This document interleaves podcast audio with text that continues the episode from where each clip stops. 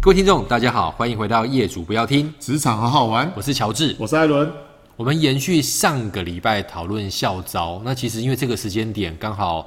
一个方面是就业，另外一方面其实最近应该也开始研究所的考试，差不多，对差准备不要开多始了二月、三月开始要，比如笔试、口试啊，对，嗯或是书审之类的。但针对研究所的考试，特别是譬如说考试日期的部分的话，艾伦这边很像有一些比较具体的观察。应该是这样讲啦。呃，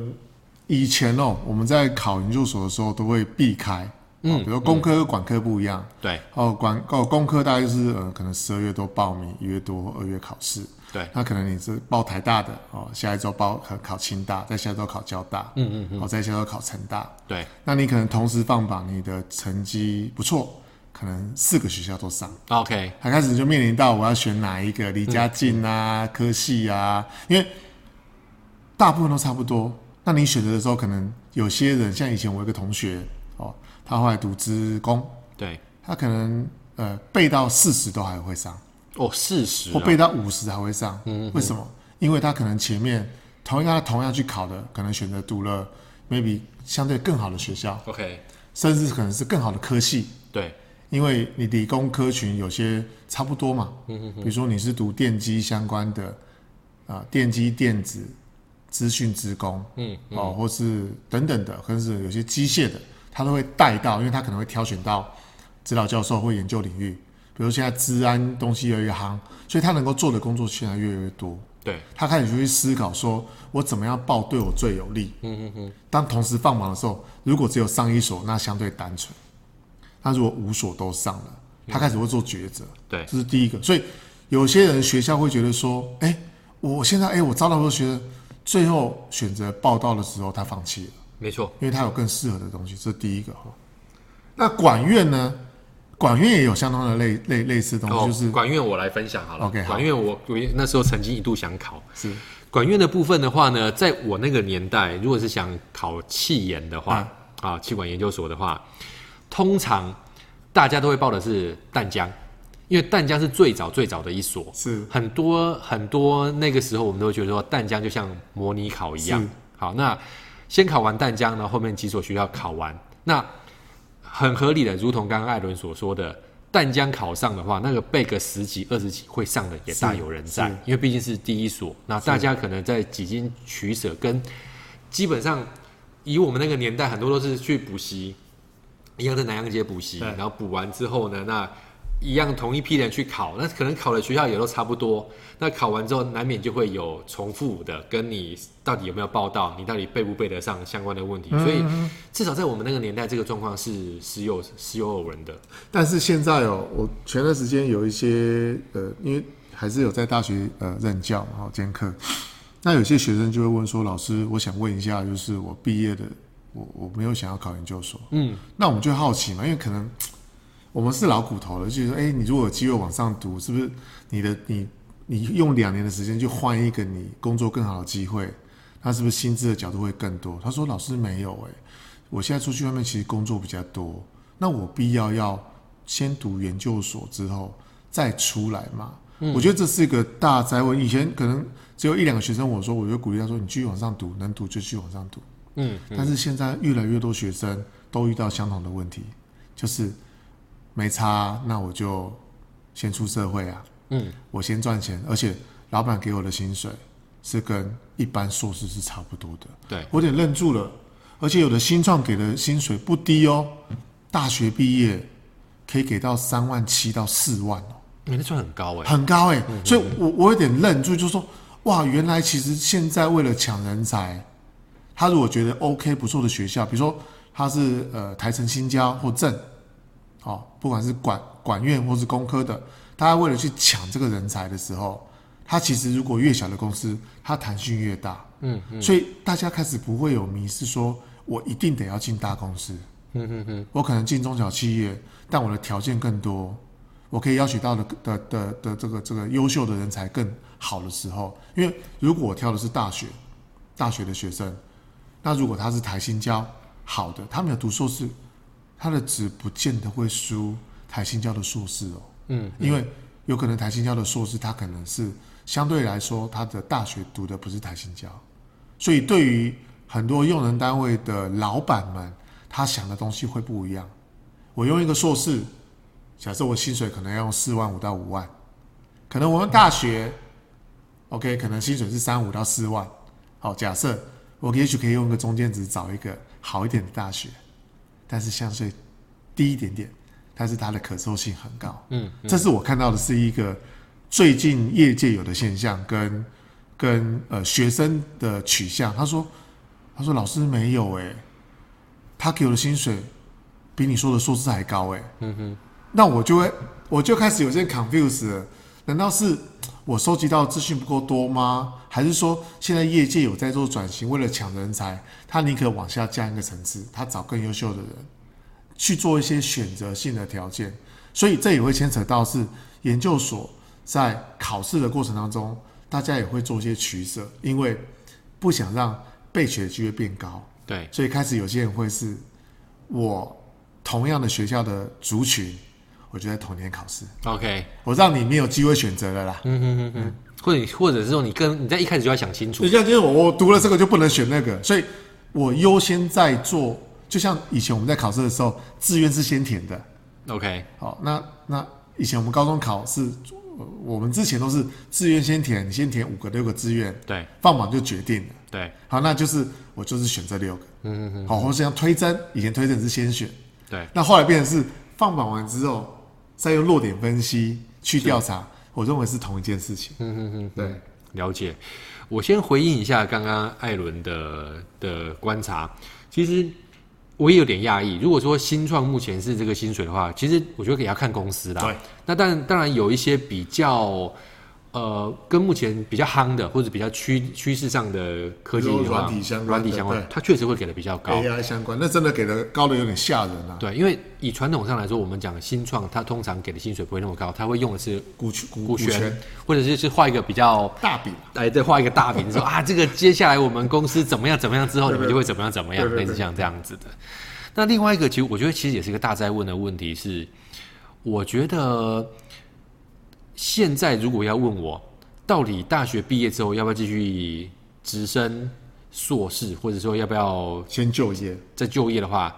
我现在倒是比较犹豫了。如果找个可能去年前年之前的话，或许是因为疫情的关系，那时候市况没有这么好，嗯嗯嗯，所以那个时候念硕士会是一个我觉得是一个比较好的选择。是对，但是现在来说的话，第一个外面的人才需求是大的，那如果说及早去卡位的话，可能不是一个坏事。同时也有一点比较尴尬，我们确实很明显的感受到这个呃知识轮转的速度变快了。你真的不能确定你念完两年硕士之后，你所多增加的知识的深度足以因应两年之后我你认的同工作的内容。所以我们发现说也，也可能因为年轻人有这样子的转变，所以说他们更愿意在大学毕业之后，诶，我赶快进去先投入职场投入去职尝场试看对看，因为也不能避免我们先前提过所谓的学用呃学用落差，是学校念的跟外面的东西不太一样，倒不如到业界先历练一下，看状况怎么样，再回头来做一些补强，或许比较可能会是这个时间点我们给的建议，但但说不定，说不定下一波的不景气之后，会不会更多的学生又开始回到我们认知当中，会延毕啦，或者是去考硕士，继续留在学校多一段时间的话，哇，我觉得这可能是每一个世代或每一个时间点上都会有一些不同的我选觉择得。世代差异真的很大、哦。我前段时间常常跟一些长辈在聊天，那有些长辈他可能是投身军旅，有些长辈可能是从事教职，对那有些有些长辈可能是在企业服务，那我就会问他们说：“诶，现在好像感觉你用二十年后来看现在，或三十年后来看现在，他当初投身军旅，现在可能四五十岁就退休，六十岁退休，他有终身俸，有奖金，各方面他衣食无缺，他不用担心。那我就曾经问过我的一个比较亲的长辈，我说：“那当时你为什么没有选择读军工教的这个科系？”他说：“我傻啦，当时的产业经济条件好，我读了这个工科也好，或读了商科，我出来就直接就业了。嗯嗯嗯。而且当时的薪资福利在企业比较好啊，在学校或军队，你顶多是死薪水。我觉得这个可能会是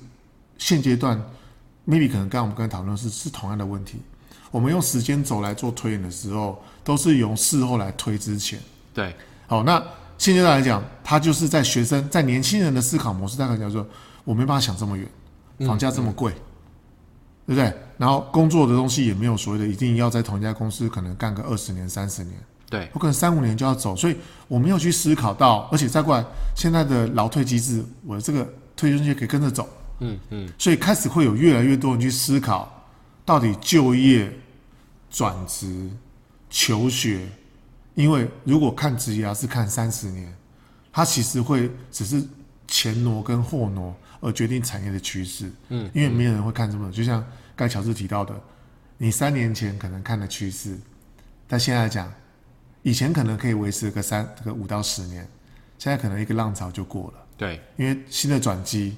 世代交替非常非常的快速，所以也许现在的年轻人也好，或是现在的学生，他想的东西会跟我们想的东西会比较不一样。也许我们看的比较远，嗯，看的比较长，他们可能看说，我眼前，哎，我现在目前现在薪水不错，我先出来试试看。等到我存到了钱，我有能力了，我可能离职或休学，不，或是我离职，可能 maybe 我在想办法，可能到国外去读个一年的书，或是我可能再读个在职班，多一些机会。这是我我我最近遇到蛮多年轻人，他是给我这样的 feedback，我还蛮蛮蛮蛮讶异的。嗯嗯。其实我觉得中整来说的话，没有好坏或对错，因为可能相较于我们那个时候的资讯量或者是选择性都没有现在这么多。因为以前光你写论文就要去国图嘛，在那边待一天要查论文啊。对现在只要按一个 Google Scholar，你就调出来所有的资讯都有。对，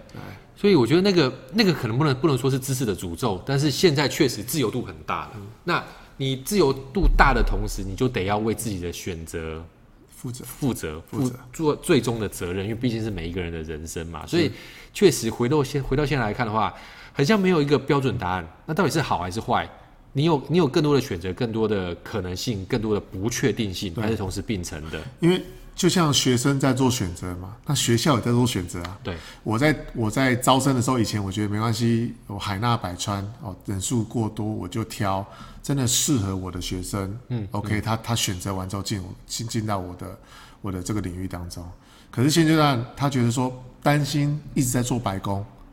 我可能背到了三十，背到了四十，哦，这有点夸张。但是像有些传统的科技好的学校，它有背不会上的。嗯嗯，可是如果你是在呃呃中间阶段的，或是在前段班比较稍微后面的学校，你真的会遇到这个选择，就是你是被选择的那一个，对你也会希望说，哦，我不是因为我可能前面的前三名没到，我第四名，我是捡人家剩下来的，嗯，那个感受性会不好。那可能预期就是你 al- always 是你是 only one。对我与其在前面，你就先做学校的选择。当然，我们前几集有提到招募，我觉得有类似的状态，就是我宁可精准，我挑的就是你真的是喜欢我这个学校，对喜欢我这个公司，而不是我被选择之下的决定。嗯，因为当你有选择的时候，你有排序；当你有排序的时候，当有更好的条件出现的时候，我觉得那个 mindset 或是这种嘖转换的角度，它会一直存在的。对。这是我的看法。了解，所以我觉得可能可以跟上一集有一些呼应哦，因为上一集讲的是校招。如果说刚好现在目前也是面对这样的，这可能是在十字路口的话，其中一个建议啦，说不定找一个校招的场合，哎，问一下前辈嘛，去试试看，聊聊，走走看看。对啊，问一下学长姐。那当然，我觉得呃也不用特别呃这样讲有点怪，但是可以的话不要找 HR。哎、我认同。啊，因为 HR 有些时候可能迫于压力，他当然会希望你赶快尽早的是就业。是但如果你能够在你心仪的那个产业或心仪的那家公司找到所谓的前辈的话，他们愿意给你一些中肯的建议的话，或许能够当做你的其中的一个参考。是因为最终所有的资讯并存在你的眼前的时候，做出选择的人，或者说得刚刚讲了，得为这个选择负责的人，对其实还是听众自己嘛，没哈错。对，所以说呢，虽然说这一集可能没办法一个一个很完整的小结，或者说真的乔治跟艾伦没办法做出一个很很正确或者是说唯一的建议啦，我们只能说比较 open 的去谈论这个议题，试图能够帮大家去梳理一下，可能呢有哪些讯息的管道，亦或是在呃考研这一块的话，有哪一些我们观察到的趋势，跟各位听众分享。那也希望说。呃，择其所爱嘛，爱其所选嘛。好，那大家都能够在这个职业或者是说呃学术的领域当中有更好的发展。是好，大概就是本期的内容。我是乔治，我是艾伦，我们下次见，好，拜拜。拜拜。